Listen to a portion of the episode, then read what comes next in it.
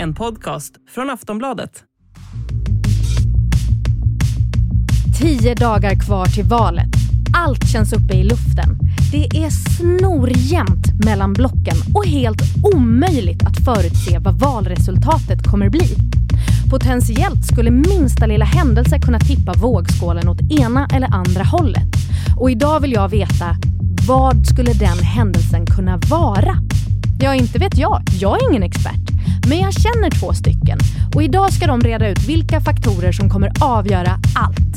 Det här är Aftonbladets politikpodd med Lena Melin, My Råväder och mig, Soraya Hashim.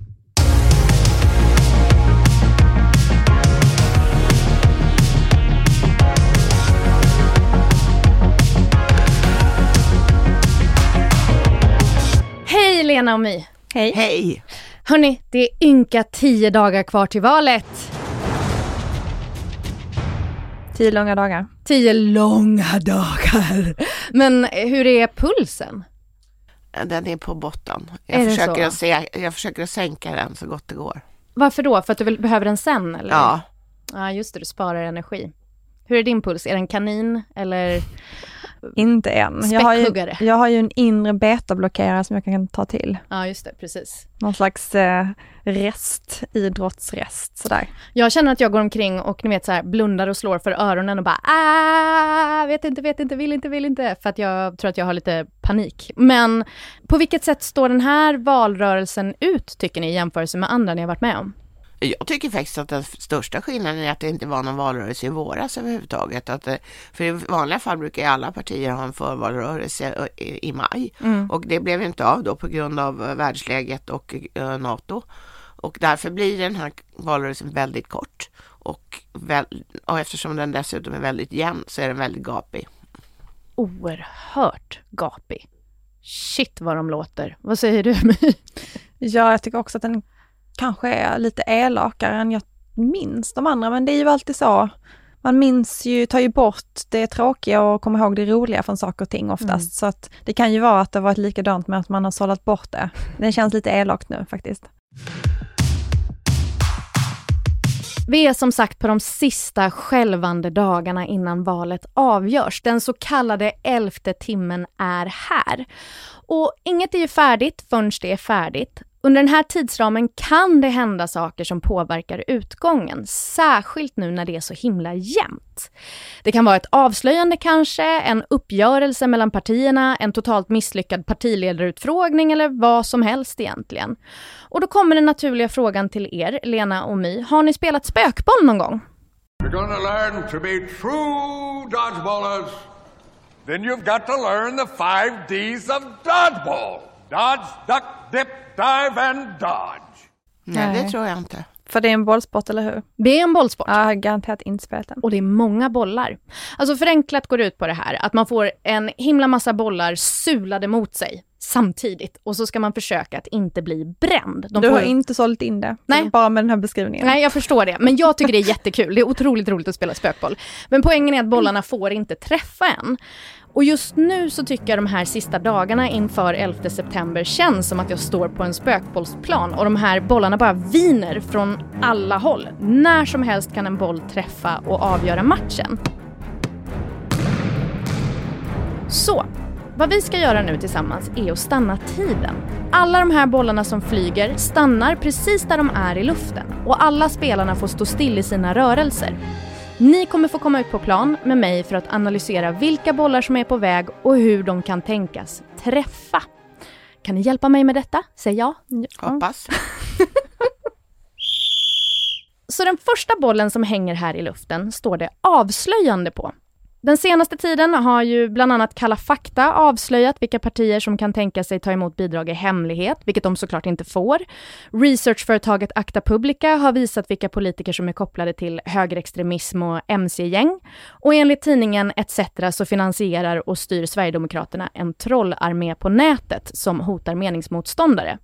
Hur farlig är den här bollen för partierna inför valet? Inte, särskilt, Inte. nej, inte särskilt farlig. Vad är det med er idag? Va? Ja men det är väldigt ovanligt att skandaler påverkar ett val om man har titt- när man har tittat på det historiskt. Det enda som man brukar säga är ju det här valstugereportaget från 2002, Mm. eh, när man avslöjade rasism i Moderaternas valstugor och sen så gjorde Och i Moderaterna sossarnas. Och i sossarnas Ja. också. Men de vann ändå. Ja. Ja. Eh, men Moderaterna gjorde ett katastrofalt val, men det var ju samtidigt lite svårt att veta om det var det eller om det var Bo Lundgren som var partiledare. Så att, eh, som sen fick, eh, han satt inte kvar sådär jättelänge helt enkelt. Var det på grund av detta eller? Alltså var det på grund av valstugereportaget som han Nej, fick gå? nej, det var det katastrofala valresultatet. Så det, man vet ju inte liksom vad som är hönan och ägget där med det här, katastrofal, eh, det här katastrofen till val. Men annars så visar ju forskningen att det inte påverkar val, att liksom det ska det, det är inte någonting väljarna bryr sig om sådär jättemycket och om man tittar på de här avslöjanden som har varit nu, eh, framförallt de som gäller Sverigedemokraterna, så vet vi att Sverigedemokraternas väljare bryr sig inte om deras skandaler, utan det är inte därför man röstar på Sverigedemokraterna. Så att jag tror att det är ju ingen som behöver ducka den där bollen sådär jätte... Man behöver liksom inte knixa sitt knä för att undvika den här bollen. Det är inga hälsenor som dras. Nej, inte Men- det här. Men Lena, jag, jag tycker det liksom känns märkligt. Varför får inte sådana här avslöjanden större effekt? Det känns som att det borde vända hela spelplanen. Ja, men det gör det ju inte, utan det här, för det första handlar det om saker som folk redan har misstänkt. För det andra är det inga jättekända människor inblandade. Så att det, det, det, det saknar all form av sprängkraft skulle jag säga. Det är ju att Sverigedemokraterna eh, betalar folk för att vara en trollarmé. Ja, vem, vem blir förvånad? Ja. Mm, är att eh, partierna har svårt att tacka nej till jättestora bidrag av folk som på, vill vara anonyma. Ja, I'm not surprised. Nej. Nej, där har du ju verkligen en poäng. Men, men så du menar att om ett avslöjande hade kommit om någon av partiledarna istället, hade det gjort skillnad? Alltså om, om vi hoppar tillbaks till det här reportaget som ju, eh, om valstugorna som, som sändes i SVT precis väldigt nära valet så var det ju så att det ledde till att, eh, att Moderaternas redan skrala opinionssiffror dök ytterligare. Och det berodde på att eh, inte bara moderata, moderata personer som var eh, intervjuade i de här valstugorna uttrycker sig, uttrycker sig dumt, utan det, det var ju flera. En socialdemokrat sa ju när han tittade på sig själv på rörlig bild, så det är inte jag. Eh, Fast det var solklart att det var han. Eh, Men, och, eh, men, Men de var inte kända. Nej, Mm. eh, men det gjorde ju att, att redan usel, det som tonade upp sig som ett uselt val, valresultat för Moderaterna blev ännu sämre. Men så vad, vad skulle kunna göra skillnad idag? Alltså vad för typ av reportage skulle kunna svänga hela... Ja, men det måste ju vara någonting som gör att man säger wow. Ja, wow-faktorn måste finnas. Okej, så säg då eh, Uppdrag granskning eller eh, 200 sekunder går in och eh, står i valstugan. Där står Magdalena Andersson och på, på hemlig kamera får de henne att säga, eller så, så får vi med att hon säger, jag tycker inte några barn ska få gratis skolmat. Barn är sämst. Jag hatar barn. Om Magdalena Andersson skulle säga någonting sånt. Ja, det, det, det skulle jag säga har en mycket hög wow-faktor. Så att, eh, då skulle hon nog bli tvungen att helt enkelt inte bara, hon skulle kanske ha svårt att vinna valet, det kanske hon har ändå, men hon skulle kanske också ha svårt att behålla jobbet. Sen måste man ju ha ett alternativ också för att, det ska få, för att det ska visa någon effekt. För att i valet 2002 så fanns det ett alternativ och det var ju att Liberalerna gjorde sitt bästa val någonsin. Eh, det var delvis det här med språkkrav har de ju sagt som en, det här lejon, vad kallar man det? Lejonkungen. Lejonkungsfaktorn. Eh, så- Förklara det för oss som inte Nej, men minns alltså det 2002. fanns ett alternativ för missnöjda moderata väljare och det var lätt Mm. att rösta på Folkpartiet istället. Så att för att man ska, det ska påverka så måste det finnas ett lätt alternativ. För Sverigedemokratiska väljare så har det inte funnits något lätt alternativ utan man har Sverigedemokraterna. Nu börjar de ju bli lite mer rörliga så det kanske är skillnad om det kommer sådana här typ av skandaler till nästa val till exempel. Eh, men alltså om man är ett parti som har en ganska stark kärnbas, då är det liksom, då blir man inte av med dem lika lätt. Mm. Men är det jättelätt, som till exempel om det var en miljöpartistisk skandal, då kanske det är lätt för dem att rösta på Vänsterpartiet eller Socialdemokraterna. Just Då det. flyr kanske väljarna på ett lättare sätt. Men om man är fast, då spelar ju inte skandaler så stor roll. Så den här bollen, den, den kan vi egentligen bara kasta ut på sidan. Den Ingen... bara, boing. Ja, eller också måste den ju vara en super träffboll, alltså det måste verkligen vara så att du kommer inte på undan där i spökbollen utan den ja. styr mot, på dig, mot dig som en målstyrd robot. Att alltså det är en jätte, jätteskandal. Magdalena Andersson hatar barn. Ja, eh, alltså det måste vara så bra. Okej, okay. rakt på näsan måste det vara.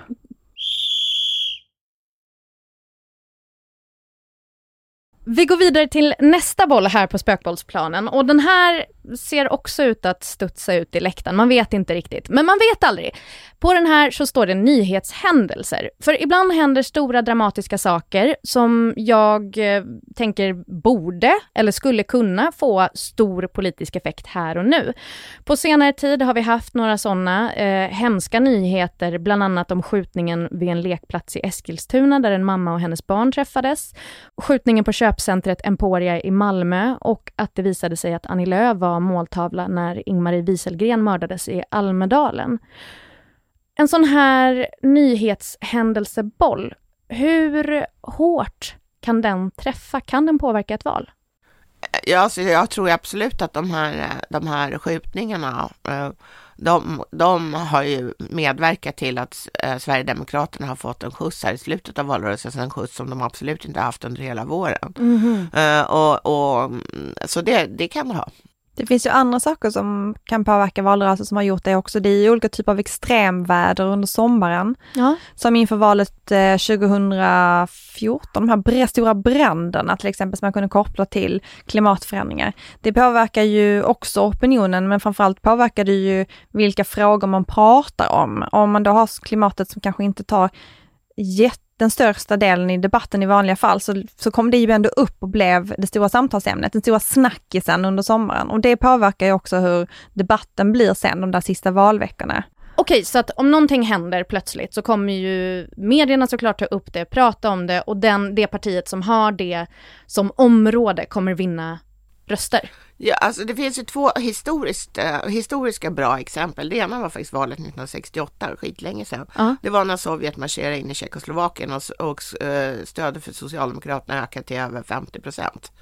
Uh, och, och sen har vi valet 1988 då Miljöpartiet kom in i riksdagen, alltså det här så kallade sälvalet, när det spolades upp döda sälar eh, som man då trodde hade en, en eh, klimatorsak. Det ja. visade sig sen att det, det var någon, någon, typ av virus men, men det, det, gav ju dem en väldig skjuts och gjorde att hela valrörelsen handlade om döda sälar och Miljöpartiet kom in. Vad känner Miljöpartiet idag för de här aktivisterna som limmar fast sig i, i vägar och på konst? Är de glada eller inte? Det tror jag inte att de är. det blir ingen skjuts i siffrorna där, eller? Jag tror i och för sig inte att det finns så där jättemycket koppling mellan det här otroligt pragmatiska miljöpartiet och miljörörelseaktivister nu för tiden. Nej, det tror inte jag heller, men, men frågan är ju fortfarande miljö. Det är både bra och dåligt för Miljöpartiet. Men ser ni någonting som skulle kunna hända nu då, de närmsta tio dagarna i nyhetsläget som skulle kunna påverka resultatet? Jag hoppas inte det, för att det skulle ju vara någonting som var så hemskt att det liksom slog ut allting mm. annat och den typen av nyhetshändelse vill man ju varken tänka på eller spekulera kring. Eller vara med om. Eller vara med om. Men eh, på tal om nyheter då, de här sista dagarna nu så kommer vi ju överösas av partiledarutfrågningar, debatter och säkert utspel och, och så. Hur mycket kan en partiledares prestation nu påverka valet i den här typen av situationer? Alltså det gäller ju främst att inte göra bort sig. Ja. Eh, det är absolut det viktigaste. Att göra bra ifrån sig är bra, men det är, det är mycket värre att göra dåligt ifrån sig. Alltså pendeln slår hårdare mot den som gör bort sig. Hur dåligt måste man göra ifrån sig för att det skulle ge effekt? Ja, men det är ju att, eh, ja, ganska dåligt. Typ, jag hatar barn igen. Ja, det skulle någon säga det i en, en tv-sänd partiledardebatt, då, då, då, då tror jag att det kanske nästan skulle bli tyst en liten stund och det är inte så vanligt i de sammanhangen. Jag, eh, jag hatar dem inte men jag tycker men, inte om dem. Nej men att någon klarar sig jättedåligt, att någon beter sig illa, att någon snäser av någon på ett otrevligt sätt. Det kan vara liksom den typ av saker som ju ändå blir väldigt stora i den här miljön. Ja, just det. Jag vet någon som hoppas på att det här ska vara göra den stora skillnaden och det är Ulf Kristersson. Mm. Jag var ju ute och åkte buss med honom nu i veckan ja. och det är liksom deras deras stora hopp nu är ju att det ska bli så himla bra den där sista veckan och att han ska eh, liksom bevisa sin statsministerposition gentemot Magdalena Andersson i de här duellerna. Så att de hoppas verkligen på det. Så han, han kommer jobba på sin charm och seriositet och hoppas att han tar hem det på det sättet? Mm, Okej. Okay. något sånt. Här kommer en annan boll som är på väg in från sidan och på den så står det de avgörande rösterna. Det finns några röster som kan komma att räknas efter valdagen, alltså efter det att vi har fått det första valresultatet runt midnatt på valdagen. Och Det är alltså en del av förtidsrösterna och utlandsrösterna. Det är ju så himla jämnt i det här valet. Kan de här eftersläntrande rösterna komma att påverka resultatet? Om det är jättejämnt så kan det ju göra det. För alltså, vad kan det hänga på? Det är några tusen röster eller? Ja, nu kommer inte jag ihåg vilken valkrets det var i förra valet när, när det var så att det var bara några hundra röster från åt ena eller andra hållet som oh, påverkade så att säga eh, balansen mellan, mellan eh, de två grupperingar som var aktuella på, på politikens plan plan då. Eh, men sen så fanns det också i det förra valet var det ju också att det fanns det här, ut, eller det här pingpongmandatet som hoppade fram och tillbaka när man räknade röster. Så mellan Sverigedemokraterna och Centerpartiet. Mm. Som till slut landade, Centerpartiet, som till slut landade där 175 mandatet för den, det som blev sen januari-blocket. Eh, och där, det är ju bara några tusen röster på ett sånt mandat. Så att det är ju väldigt, alltså är det typ samma resultat så är det ju verkligen på kniven. Oj, man, man vill ju ha utlandsrösterna och det tror jag Moderaterna också insett att man vill ha utlandsröster. Har de utlandsrösterna generellt tidigare svängt mer åt ett eller annat håll? Ja, men de enda som bedriver valrörelse i utlandet är ju Moderaterna. Aha. Och det finns ett skäl. Ja, jag förstår. Hur viktiga är soffpotatisarna i det här valet? De är viktiga i alla val. Därför den som kan skrämma upp flest soffliggare, den, är ju, den kan ju öka sin väljarandel. Det är ju eh, en av Sverigedemokraternas framgångskoncept ändå, att få upp människor från, från sofflocket och rösta. De är bra på det? Eh, de har varit det. Sen så tror jag att det kanske liksom, man har fått upp, man, det kan ju vara att man har nått sin potential där. Eh, men om man tittar på ett annat parti som också skulle ha fördel att få upp soffliggarna, det är ju Socialdemokraterna. För att soffliggarna finns ju väldigt stora delar i de här områdena med en stor andel utlandsfödda. Eh, och där är det ju nästan bara Socialdemokraterna som kampanjer och det är också där de har sina starkaste fästen. Så att eh, det är ju... Kriget om soffan. Men man ska ju komma ihåg att soffan är väldigt liten i Sverige. Ja, alltså det är ju faktiskt 86 procent som röstar. Och anledningen till det förklarar ju valforskarna är ju bland annat att det är så lätt att rösta. Mm. Det, det, du behöver inte liksom infinna dig på ett visst klockslag en viss dag utan du kan pinna förbi något bås som står eh, tillgängligt någonstans och avlägga din röst. Den sista bollen som jag vill att ni ska titta på heter kändisröster. Det här är ju säsongen för kända personer att berätta vad de röstar på för att, antar jag, få med sig fler.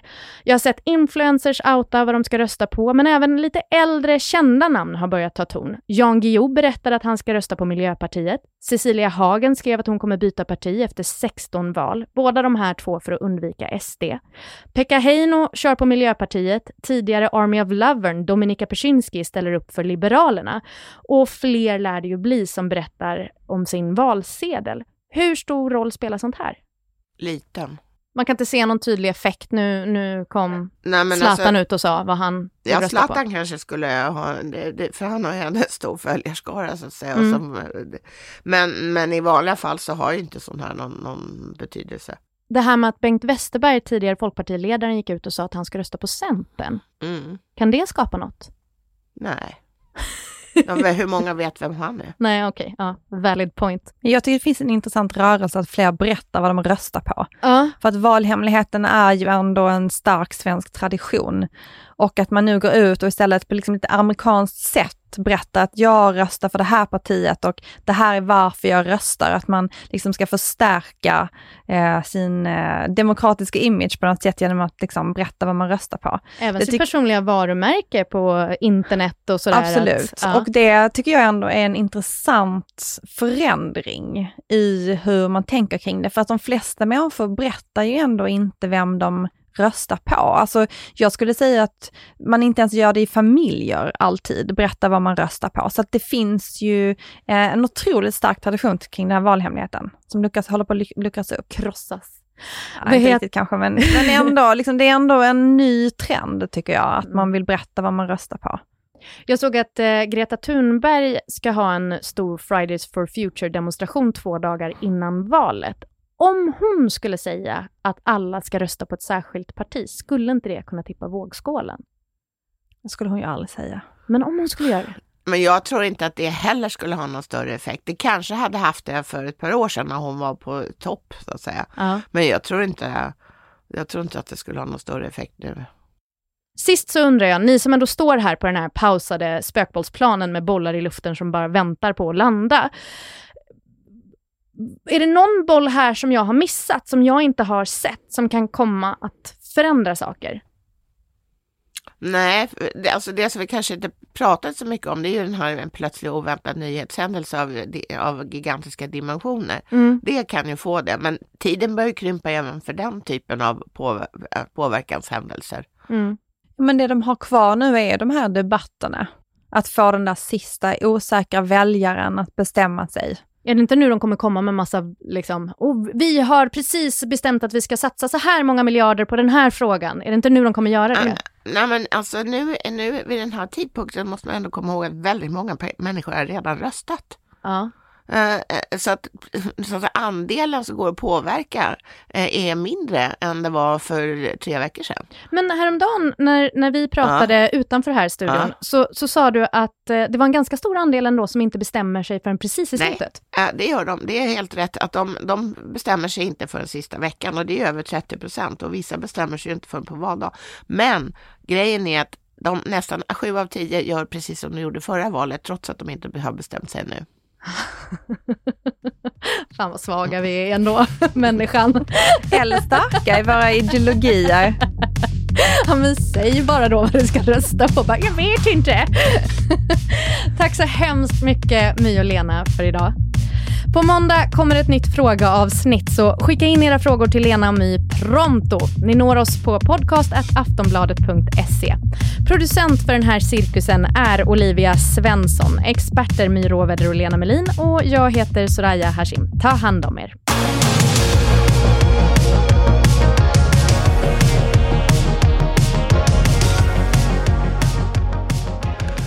Du har lyssnat på en podcast från Aftonbladet. Ansvarig utgivare är Lena K Samuelsson.